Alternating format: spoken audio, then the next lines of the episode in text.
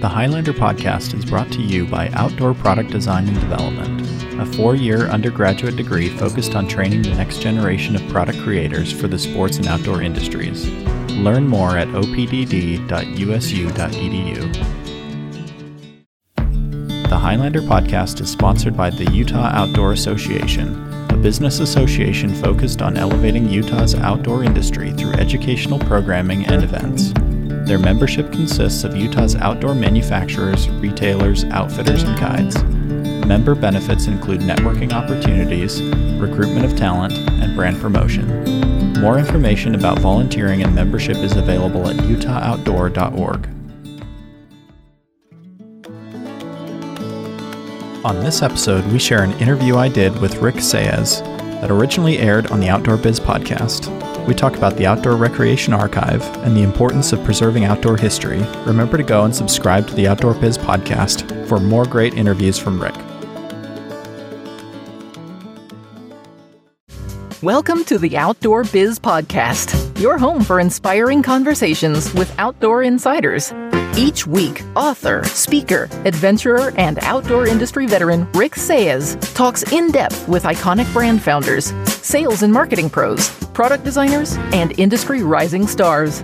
Listen in when Rick's guests offer actionable advice to land your ideal industry gig and grow your outdoor career. Catch us again when the conversation shifts to the hottest outdoor products, destinations, and the latest industry insights. And now, here's Rick. Welcome to episode 258 of the Outdoor Biz Podcast with Chase Anderson, Program Coordinator at Utah State University Outdoor Product Design and Development, and Keeper of the Outdoor Recreation Archive, brought to you this month by Audible. Chase is helping future outdoor leaders navigate their paths into outdoor careers and building a comprehensive collection of catalogs and other documents from early days of the outdoor industry and more. Welcome to the show, Chase. Hey, thanks for having me. Yeah, good to catch up with you. Good to have you on. We've been chatting offline and emails and texts and whatnot a little bit about all this cool stuff you're going. On. I follow you guys on Facebook. Excited to talk about it. Yeah, uh, happy to share, and, and always appreciate um, the work that you do. Just listening to your podcast, we've found a few people that we've gotten in touch with. Oh, cool! Um, and gotten involved in the program that way, and so it's definitely in my rotation of, of podcasts. Awesome. Well, sure. thank you. So, thank you. And if you want to, if I can help you reach out to anybody or anything, don't hesitate to ask because. Oh, I will for yeah, sure. Love to help you guys all I can. You guys are what you're doing is really important for the bi- industry and the business, and it's fun stuff to to look through and read about. So, oh yeah, I remember when that happened, or oh, well, that was before my time. You know. Yeah. Pretty cool. So, what triggered your love for the outdoors and adventure? I'm from Utah, born and raised. It's not hard, or it's hard to not uh, get into this industry. I feel like when you are looking at, at the Wasatch Mountains every day, going Right. to school, and I just I have parents who took us out camping is what we did. I, I had a I have a mom who would was perfectly fine with taking us out of school to go skiing, and that family time in the outdoors was always the most important thing. So when you got parents like that who are willing to get you out of school to go play, that's that's a great That's a good thing. Yeah. Was skiing the Yeah, big thing, so- or did you do a bunch of camping and?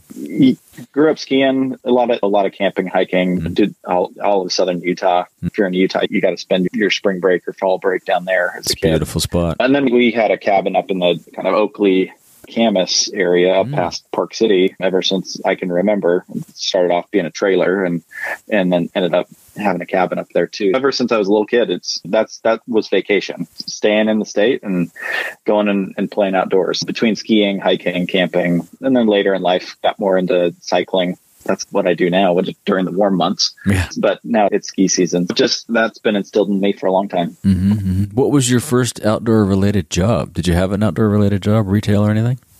Yeah, so for me, I, I had always seen the outdoor retailer show in Salt Lake while it was here, and that was a big influence on me. I thought, wow, this like people work in that industry. That's that's really cool. Uh, paid to play. How do I do that? it paid paid to play, and I I don't know if I ever thought, oh, I'm I'm going to end up working in that industry. I I company called Cotopaxi started up in Salt Lake. Mhm. It was the first couple of years, and I was going to school at the time, actually here at Utah State, where I, I work currently, and I was just passionate about the company, interested in what they were doing. Their do good, give back model.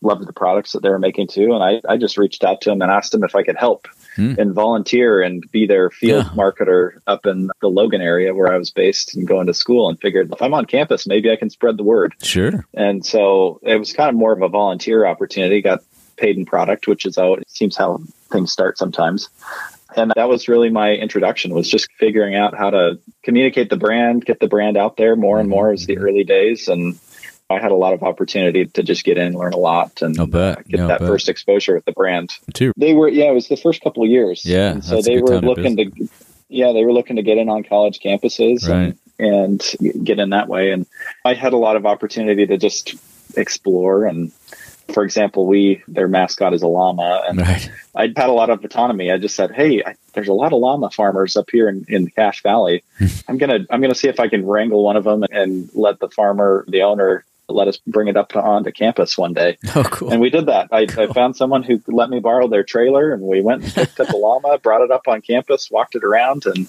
and uh, use that to drum up drum up interest in the brand. So wow, um. It was a good opportunity to just get my feet wet and learn a lot about uh, about the business. So. That's pretty creative too. Did the llama spit on anybody? They spit a lot. Uh, sure you know. No, no spit. It was it was a pretty tame one. Farley was a good llama. That's good. That's cool. So, how did your media career get started? We'll get into your podcasting a little later, but uh, you you seem like a media guy. How'd that come about? Yeah, I think the Cotopaxi start was big for me, and that helped me get experience in the industry, mm-hmm. kind of get experience in marketing space a little bit. I learned how to uh, put together events and mm. promote a brand that way, and and then that led me to a job at a large fitness company, so maybe not traditional outdoor, but mm-hmm. Icon Health and Fitness uh, mm-hmm. uh, that owns Nordic Track and Proform and Free Motion, and at the time owned Altra Footwear. Oh, right. So I ended up getting a role there, kind of working across departments on the marketing side of things. So mm. both digital, retail, events. So worked the big trade shows while we still had trade shows. Uh, you know, orchestrated, planned those, and right. planned our presence there. So just got my feet wet and had the opportunity to, to explore a lot of different things while I was there for a couple of years. So that's good experience. Yeah. Yeah. What inspired you to launch the Outdoor Archive collection? That's pretty cool. Yeah, that so I I made another transition after being in the fitness space um, for a little while. I the university, uh, Utah State University, had started this outdoor product design and development program in 2015. Mm-hmm. And a year after it had started, they advertised a role for someone to do industry outreach and marketing yeah. for the program. And I thought, okay, I could work for one brand or I could go work for a program where I get the chance to talk to, talk to all of them brands across the industry. And right. so that seemed like the dream. And, and to be able to go back to my alma mater and work with students and be a part of that, be a part of the campus atmosphere was really interesting. So I made that jump and that's what I do full time is do our industry outreach and marketing for the program. And I've been able to hone those some of those media skills that, yeah. that you touched on, launching a podcast and handling our social media and marketing and those efforts. But the archive grew out of the program has a history of gear class and we, the faculty member that runs that and our special collections team that is on in, at the university that do, does all the archival work mm-hmm. we got together and just thought wouldn't it be cool if we had primary documents and print materials yeah. um, that the students could actually study instead of just talk about the outdoor the history of the industry why not go and and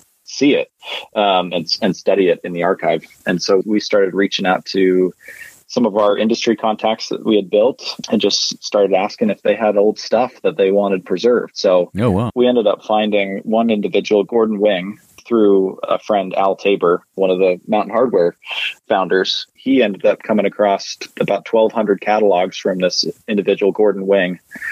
Gordon gave Al the, the, the catalogs said, and said, My kids aren't going to want these. I don't know what to do with them. Wow. And Al took them, and he thought of us later on thinking, oh, these should be in a museum. These should be appreciated. You yeah, know, I, yeah. I, can't hold on to these. We got in touch and he sent those to us. And that's really how the Outdoor Recreation Archive really got kickstarted was with this wow. donation of about 1,200 catalogs. That's amazing. And so since then, you've got all kinds of stuff, right? I've seen some you post some of your posts. It's amazing what you're getting. Yeah, yeah. And for those who want to follow along on, on Instagram, we started a dedicated Instagram account and on Facebook as well, mm. Outdoor Recreation Archive and I post a scan a day of catalogs and other materials that, that come into the collection. Well, I didn't realize so it was that about, often.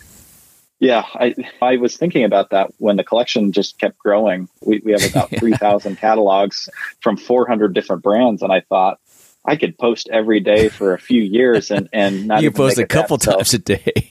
yeah, Wow. and so we have endless content. And, Yeah. and so I thought people really appreciate the the beauty of the catalogs. And yeah, some and of the I had this hunch. Yeah, I was talking with somebody else on the show a few episodes ago about some of those catalogs were really fantastic back in the day. They were just works of art, beautiful. There's one that I just shared just recently that it's a Patagonia catalog from 1991, not their oldest, but Mhm. it is beautiful. It's an image, it's a painting of, of El Cap. Right. And it's a painting by uh, painter Hiroshi Yoshida. Yeah, he's done a lot Um, of great work. Incredible work. And and that's been an interesting thing for me to see is the evolution of these catalogs. The common thread is always beautiful images of the outdoors but to see some of these that were hand painted at one time and it's just the level of artwork craftsmanship love and care that went into creating what some people might consider junk mail is really interesting But yeah, back in the day, it was probably oh, here's another catalog. But even then, Yeah. those of us that appreciated that artwork and stuff, it was awesome. And now it's even more important and more important that you collect it and save it because it is truly fabulous sure. artwork. Yeah, yeah. We'll link to that Absolutely. those things in the show notes so you guys can go find that. Yeah. And you guys also have a still have the rec program. Talk a little bit about that, the degree program. Sorry. Yeah, yeah. So it's outdoor product design and development. It's yeah, it's focused on product creation. So there's a few different pathways. If a student wants to go product design, product development, or product management, there's a pathway for them. And we also encourage students to come in who are interested in technical apparel design, soft goods design, hard hard product. We've got some different opportunities for them. It's almost a choose your own adventure in, in some ways, where if you have an interest in a certain category or certain type of product, we've got the courses and a path for, for students. So That's great. Yeah, it's it's we like to say it's the first of its kind in, in North America. I think there were there was one program that was maybe ahead of us, but it's a one year technical apparel program in, in Vancouver. But Mm-hmm. for a four year undergraduate degree, we were pretty early on. Yeah, and it's interesting now how some of these. I got a, my degree, my master's degree from BYU, their outdoor rec program, which they don't offer anymore. And Yeah. I was looking at the undergrad collection of where to go get degrees, and those are all have faded away too. I got an undergrad in uh, at Cal Poly Pomona, and that's gone. So there's it's interesting how as the industry grows and gets stronger and a more important economic engine, the degree programs aren't keeping pace. At least yet, I think they'll pick up. But and that was a motivation for us is we we had conversations with the industry Yeah. um, and we just recognized the need and and i think that's a, a really strong point of the program is that we're super tied with industry that's Yeah. always been the goal it's is huge. Yeah. listening to what ne- industry needs are and then responding and and trying to build a program that is actually what students need to to be successful in the industry. And and what to your point there's been a lot of outdoor rec programs but there hasn't been a clear path for people who want to get into product in the outdoor Right. industry. And so that was the solution. It's a hybrid of an industrial design program and an apparel design program Yeah, it was more outdoor guiding and those kind of programs. What I took, Mm-hmm. yeah uh, master's yeah more program, rec management rec management, exactly. Yeah, yeah, yeah. You had to force the outdoor component of it almost. I remember at BYU, a buddy and I were both in the outdoor side of it. There's only two of us on the outdoor side of it, and we were really fighting tooth and nail with some of the faculties. Wait a minute, wait, let's do this, let's do Yeah. that, and they were responsive, but yeah, it's a little different animal. And if you want to do product, you could go to a BYU and do industrial design. But Mm-hmm. Correct. at that time, and, and even Yeah. today, it's it's a lot of car design Right, or right. consumer electronics or Electronics, appliances or yeah. So that's where we're trying to be a little different. No, that's great. Yeah, that's cool. So back to your archive. Is there anything missing at the, or do you have an item at the top of your get list at the moment? What's? Uh, Oh, there's there's a lot of. I'm things sure there's a lot of Um, things, but is there one, one thing you just like? Ah, I want to get that before the end of the year. Before You know, there's a couple that I have pending that I don't know if I can share, Mm, but you're right, I think just for confidentiality there until the deal is finalized, I don't want to Sure. jinx this. But yep, yep. But I, I think for us, I told you a little bit off air, but we love the catalog component and we want to be able to have complete runs of catalogs because Mm-hmm. that's a time capsule for, you know, not only our students, but researchers, brands who don't have their complete collections. Right. We, we want this to be a backup hard drive for the industry to be able to come and study their history. This is accessible for everyone. So we love the catalog component. We want to really flesh that out. But I've been really interested in some of the other materials that that talk about the minutia of what it was like to be in an outdoor brand Yeah. um, in the early days. My dream is to find early product sketches from early designers or patents or other corporate documents or journals, correspondence between early employees.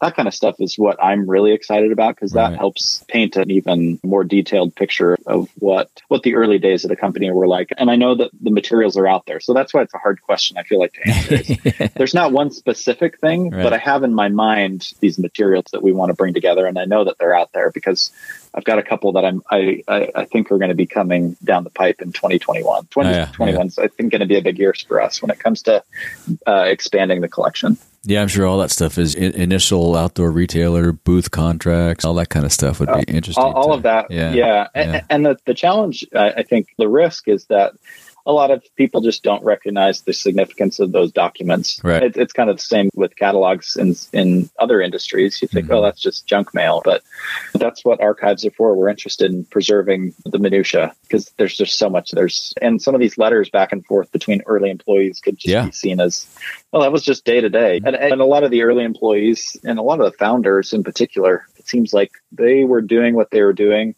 and they didn't think that it was significant. They were just making Yeah. equipment so they could go climb or Yeah. they could go play. They weren't thinking, "I'm changing the world." and now looking back, it's uh, Yeah. in a lot of cases these founders did. So Well, and back then, who knew it was going to be as big as it is today? yeah, totally. Yeah, no one could have predicted it. Yeah, and it's fun to geek out on that stuff. I remember when I was at Dana Design, and they had moved everything up to K two. The office is there on Vashon, and we were poking through some old wilderness experience. We were geeking out on patterns and all this stuff that the more normal person would go, "What? Who cares about that?" But it was just fascinating to look at and some of the product samples and stuff. So that's really fun stuff. Yeah, And the other point that I, I wanted to get across is the industry is really big and has a It's really huge. deep history. It's Yeah. been around for longer than I think a lot of people recognize. And there's so many brands that have been a part of it. I, I think it's easy to remember the big ones that have that are still here today. But unfortunately, in some cases, history is written by the winners. And yeah. some of the small brands get lost to history Mhm. unless there's efforts like this to, to preserve that history. Th- this one might be fun for your listeners. I was flipping through Summit magazine. We've got a Mm. complete run of Summit. As, as I was scanning each of the covers of Summit, I would flip through the back and look at the ads from 55, this 55 to 65. And, and in, the, in those early days, ads from Holubar, from Gerry, you know, some of the key outdoor brands. Right next to them, there's ads for a company called Bud Davis Packs out of Seattle. and I have talked to so many people and can find I can't find any information about that company. oh wow. There's no record of it online when I do a quick Google search. People who are pretty tied in with the, the industry and who are around at that time and even people who are in the Seattle region Yeah. don't even know what that brand was. And the point being that if those materials aren't preserved or put online in a format where they can be found, a lot of that can just be lost forever. Yeah. So Mhm. that's what motivates me is if, if we don't preserve it, some of this history just might get lost and then we don't get a complete picture of the, Yeah. the history and evolution of the industry. Yeah, and back then, in, in, at those times, there were a lot of folks like that who were doing garage projects, if you will. That's Yeah. how most of these brands started. But there were a lot of them. It was a smaller time, and you could s- sew a few packs in your garage and put an ad in the paper or magazine and sell a few. It was, was I guess, it was Sure. like the internet today. You put up a website and sell some stuff. But um, Right. I guess if any of you guys are out there listening and you have some stuff, reach out to Chase and Yeah. be careful what you wish for, Chase. Though you might get flooded, but I think that's oh what you want. gosh. We, That's what we have want. been and, and, and we'll take it for sure. Yeah. If people want to see, uh, I, I can send you the, the website and you can actually check before anything is sent to us. We have a full list of Oh, cool. in the, in the collection. There's a whole index that you can look Gotcha. at Mhm. and see what we're missing. So I, I can send that over. Yeah, we'll you. link to that in the show notes too. That'd be great. We're going to take a little break and give some love to our sponsor. Hey, do you love to read but don't always have the time to sit down with a good book? I'm the same, and sometimes I just feel like having someone else tell the story. Well, if you use Audible, then you know. If not, you're missing out. It's like having a library in your phone, and I use it a lot. Audible helps the miles fly by when I'm on the road as I'm enjoying great books I discover or are recommended by friends. Get your free audiobook download and a 30-day free trial at audibletrial.com slash the outdoor biz podcast. There are over 180,000 titles to choose from. Go to audibletrial.com slash the outdoor biz podcast and start your free 30-day trial with Audible today. And now back to the show. the I, I thought I'd mention a couple of the, the new collections that we brought together that give maybe listeners a better idea of some of the other things that we're trying to build. We're within the larger outdoor recreation archive, we're trying to build out sub collections for Mm. individuals so they have their own space. Yep. But we, so the early days of the Oval Intention from the North Face Yep. in 1975, there were a lot of people who were involved in that process. Mhm. And I've talked to a few of them, but I came across one individual who, Bob Gillis, who was a contributor. He, he wasn't necessarily an employee at the time, but Mhm. rolled up in a van one day. He was just fascinated with geodesics, and he came by with a bunch of little models and said, "We we should make one of these." And they came together and with some of the North Face employees and ended up designing the Oval Intention uh, Wow. tent. We we ended up working with his wife. Bob is is not really in good health right now, but Mm. His wife ended up sending us all of his patents Wow. for not the oval intention, but Mhm. for other tent designs, other Mhm. geodesics that he was working on at Holy the time. cow.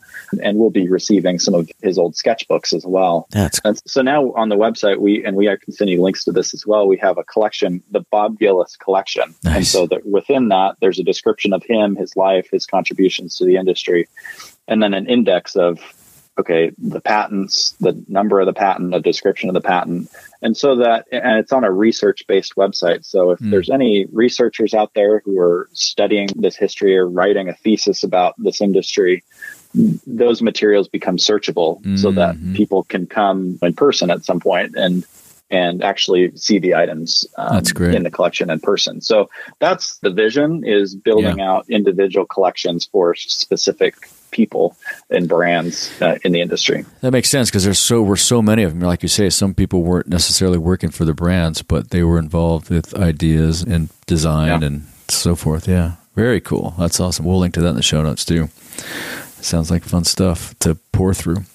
Let's shift gears a little bit. What was the? You're a podcaster. What was the inspiration behind your Highlander podcast?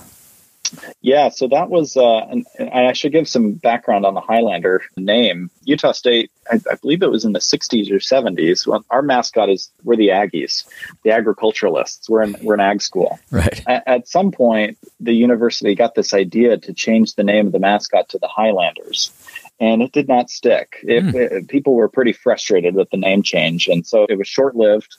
But I thought, oh, it would be fun to. We have individuals from the outdoor industry who are coming at, at the time coming to campus and speaking to our students, hmm people from major brands, and sharing really valuable insights with our students. And I thought it's it's really great, but at the same time, it's a shame that these lessons that this one group of students is hearing, they're the only ones that are going to be, be able to Mm, appreciate it, and Right. hear it. hmm And it would be nice if that group could be able to reflect back on it or refer back.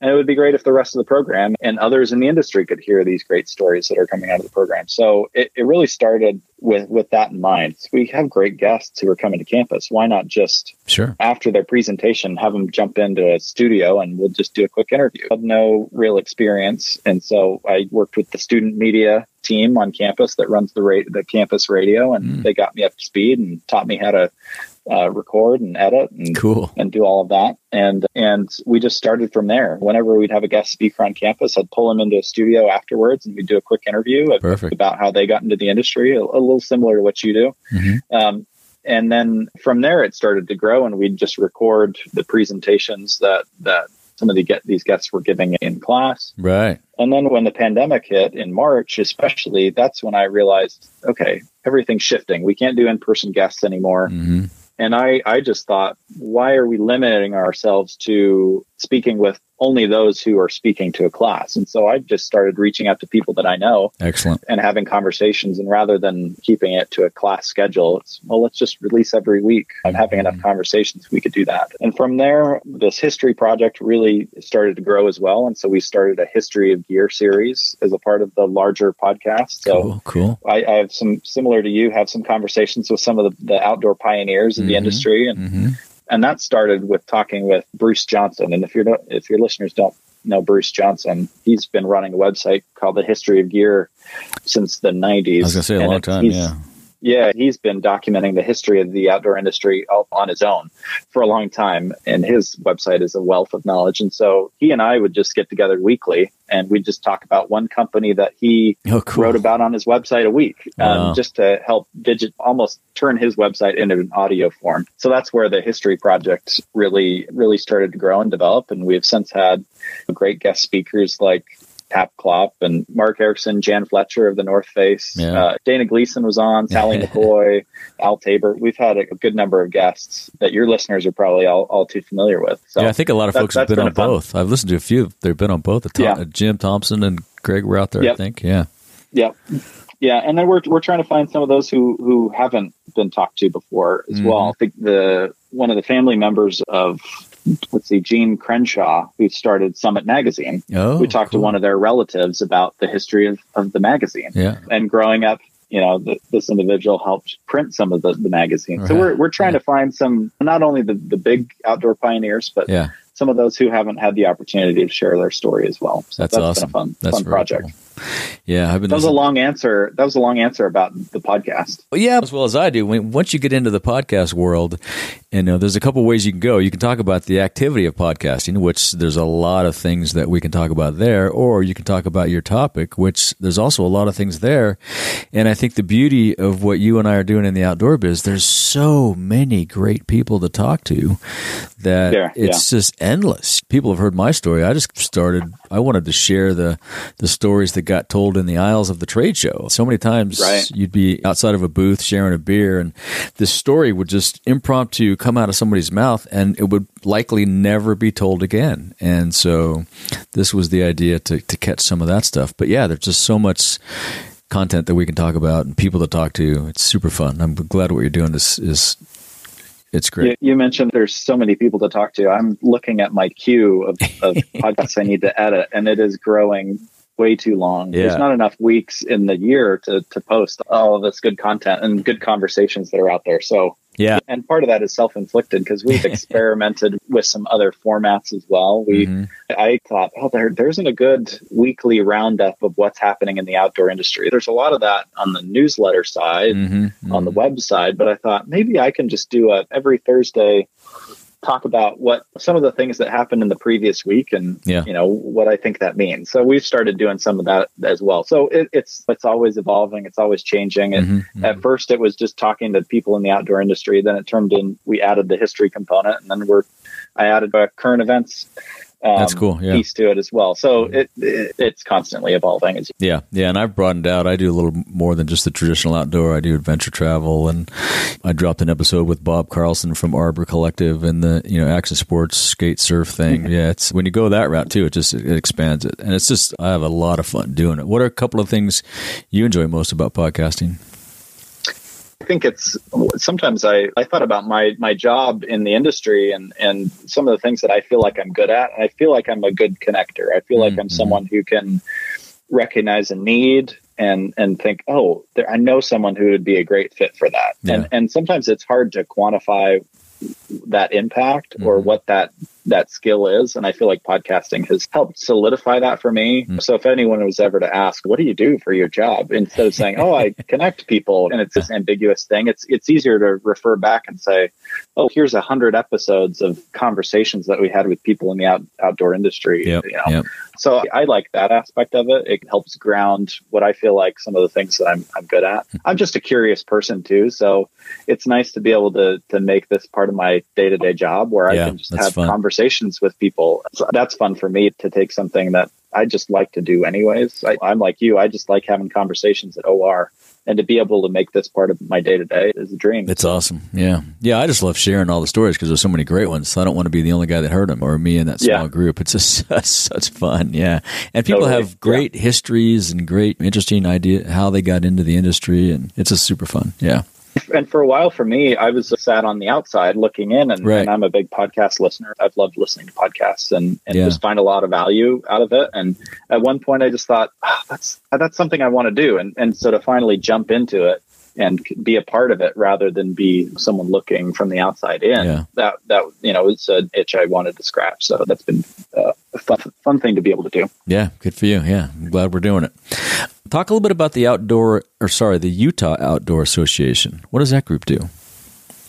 I'm involved in one of their committees. I'm on the education committee where I'm Okay. here at Utah State, but they are a trade association for Utah. So it's, Okay. it's companies coming together to support and grow the outdoor industry in Utah. So mm-hmm. OIA, but on a state state level. The state has a great office of outdoor recreation that, that does great things and is tied to the state. But from my understanding, and uh, we could get you connected with the executive director of that group to, to tell his part of the story. Yeah, it'd be But- good to have him on too. I've talked to some of the But- other. I talked to Luis Benitez when he was at Colorado, and we're still putting one together here in California. But I've talked to a couple of them. Yeah, so this is a separate group from the, the Office of Outdoor Recreation at this the state level. I know some of the brands wanted to come together to have a company led trade group Mm, um, that could work in concert with this the state office. gotcha. So I think they have similar goals in that way. It's Mhm. it's all about supporting the community, supporting outdoor companies, and there's a product focus to it. So Mhm. helping the outdoor product companies in the state continue to grow and develop and you know hopefully attract more outdoor companies to the state or hope entrepreneurs who are looking to break in and, and build the next great outdoor company in, in Utah as well. So it's a group that's working in concert with with our great state office of outdoor Gotcha. recreation. Yeah, cool. We'll link to them in the show notes. Yeah. So, do you have a favorite outdoor activity you love to participate in on a regular basis? So many things You to do there in Utah. Yeah, regu- during the good weather, I, I love to bike on a regular basis, and I'm a roadie, so mm-hmm. I like hitting the farm roads in Cache Valley. Where they're pretty quiet, Mhm. and uh, for me, cycling has always been one of those things that I've just I, I love the freedom that comes with. There's something about just cranking on your bike, and you just cover so much ground. You get to see Right. so many beautiful things on a bike. I've tried to get into running, and kudos to anyone who can run but I, I always just find myself hurting more than Yeah. enjoying myself. But I, I can go on a bike and feel exhausted, but also just feel so good at the same time and, and, and cover a lot of ground and see a lot of the beauty of Cache Valley while I'm doing it. So uh, I always really loved cycling for those That's reasons. great. Yeah, you got a lot of great roads to ride out there. That's for sure. Yeah. Yeah. Do you have any suggestions or advice for folks wanting to get into the outdoor biz or grow their career if they're already in the biz? Yeah, this is advice that I give to our students all the time. Mm. I've I've been doing a lot of career counseling in some ways with some of our students, and I, I create some strategic plans with each of them and help them figure out navigate how how to break in. So I I love talking about this, but Cool. for me, I just feel like LinkedIn is one of the most underappreciated tools out there, especially now when you can't go to trade shows uh, and things. are Yeah, you so can't. We don't have I- I- that. yeah, that's uh in my role, I've reached out to people on LinkedIn that I never thought would get back to me, C level people at major outdoor companies. Mhm. And I've had people respond to me and be really kind. And while they don't necessarily have the time to answer my questions, they'll introduce me to someone at the company and help get me connected. And so I, I just think there's so much opportunity to get to know other people, have those conversations and and it's all on how you do it. I have to remind our students don't just send messages to people asking if you can get an internship. That's a big turnoff. yeah. And these people are busy. But if you can go in and ask good questions and be curious and it's all in your approach. But Mhm. I've found a lot of success doing that that way. But I think the other piece is build something, get into the outdoor industry by creating something of your own. That doesn't mean Mhm. starting a company, but everyone can start a podcast or write some content or Right. po- post pictures or create a product. There's a lot of things that you can do to, to rather than sit on the sidelines, jump in hmm and start contributing. So you can get into the outdoor business just by contributing something, right? Yeah, no one, no one has to give you permission. that's good advice too because you want to lead with value, right? Some of the Mhm. other guys I follow outside the outdoor industry, that's one of the things that they talk about all the time is we all get inundated with asks, right? Can you help me this? Can Yeah. you look at this? And I think if you start there, you just it's going to set you back a bit. But if you lead with value and something that you've created or something that you can offer, then you're gonna they're more likely everybody's more likely to reach out and help. They're all helpful anyway, but start Right. from a Well, value. I think I'm glad you mentioned that. You put that in a really good, a good way. Uh, I you distilled down my thoughts into something that made a lot of sense. But I've noticed that from a program perspective. Um, hmm I think sometimes, like from a university perspective, it can be perceived as, oh, this university is reaching out because they're looking for a new endowment, or they're or they're looking for a, a big donation or scholarships, mhm, or right. they're looking to ask something from me. hmm And uh, that's where I really liked the approach that we've taken with no, let's connect you with students for internships and jobs. Let's Yep. you know, hey, we've got this archive that we're building and Yeah. we want to give you access to it. That's it's like you said, it's give rather Yeah. than take. Exactly. And as soon as you give and add value, like things come back. And certainly, anyone listening, we would love endowments, we would love scholarships, we'd love all of those things. Mm-hmm. But we've got to be able to to place students in great jobs that that add value to companies before Mm-hmm. those things come back and before companies recognize, oh, this is this program is of value to the industry. We need to reinvest in it. Yeah. So it's That's- the same of individuals, right? I think if you can find ways to give, good things will come back. Yep. That said, I t- totally agree. Yep. As we wrap up here, do you have any favorite books or books you give as gifts? You must give books to students or recommend, I'm sure. Man, I've got your book over here. Ah, Your book's thanks. been great. I've yeah, I, I don't have any that I you know have given out recently. Let's see. I actually just read I'm looking at my books down here next to me. I've got a whole pile of books. I, I need to read more of them. I'm the same way. Um, this and I read a lot. I just can't get to all of them. Yeah, it's like I'm- podcasts. one- There's so many things. there there's so much content but there's one it's not necessarily outdoor but i've to better understand what our students are going through from a Mhm. design perspective i've been reading the design of everyday things by don oh, norman. Oh, Cool.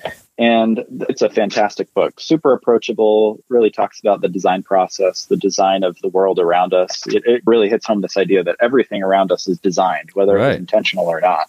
And it's a super approachable book. So if you're not a designer that's okay. You the, you could get through this book pretty quickly and, and learn some really interesting things whether you're in design or management or Cool. whatever. I've really enjoyed that one and then I'm I'm interested in diving into. I got this recommendation from Jocelyn Rice, who is a designer at Columbia Sportswear, Hmm.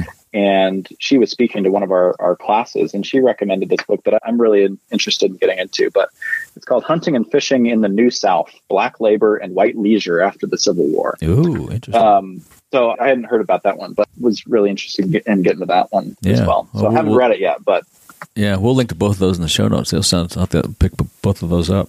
Sounds like they're right up my alley. How about a favorite outdoor gear purchase under a hundred dollars?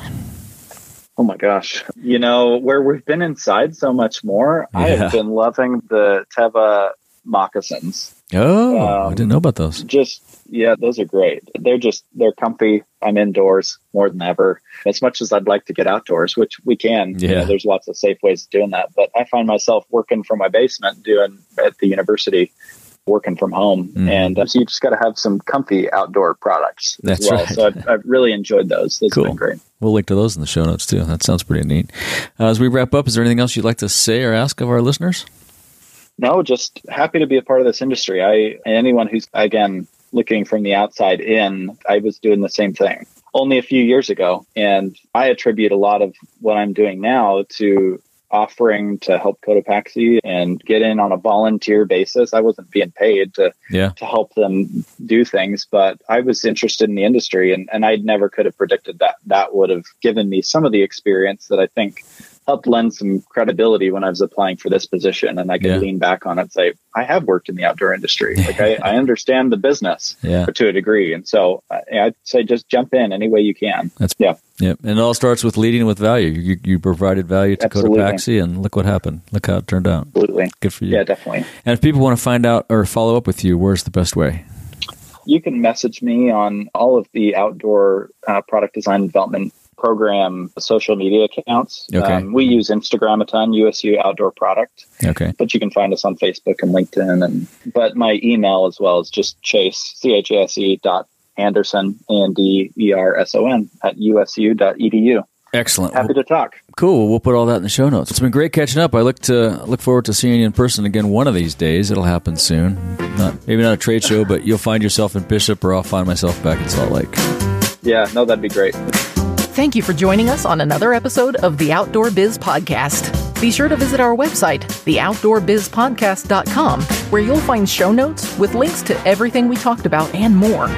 Subscribe to the show on Apple Podcasts, Spotify, or wherever you get your podcasts so you'll never miss an episode. And while you're at it, if you found value in this show, we'd appreciate a rating on iTunes. Or spread the word and tell a friend about the show. That would really help us out too.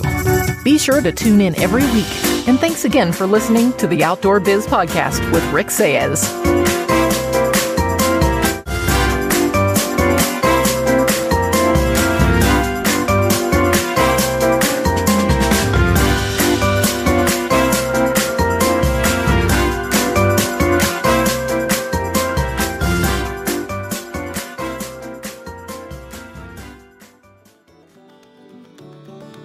Thanks for listening to the Highlander Podcast.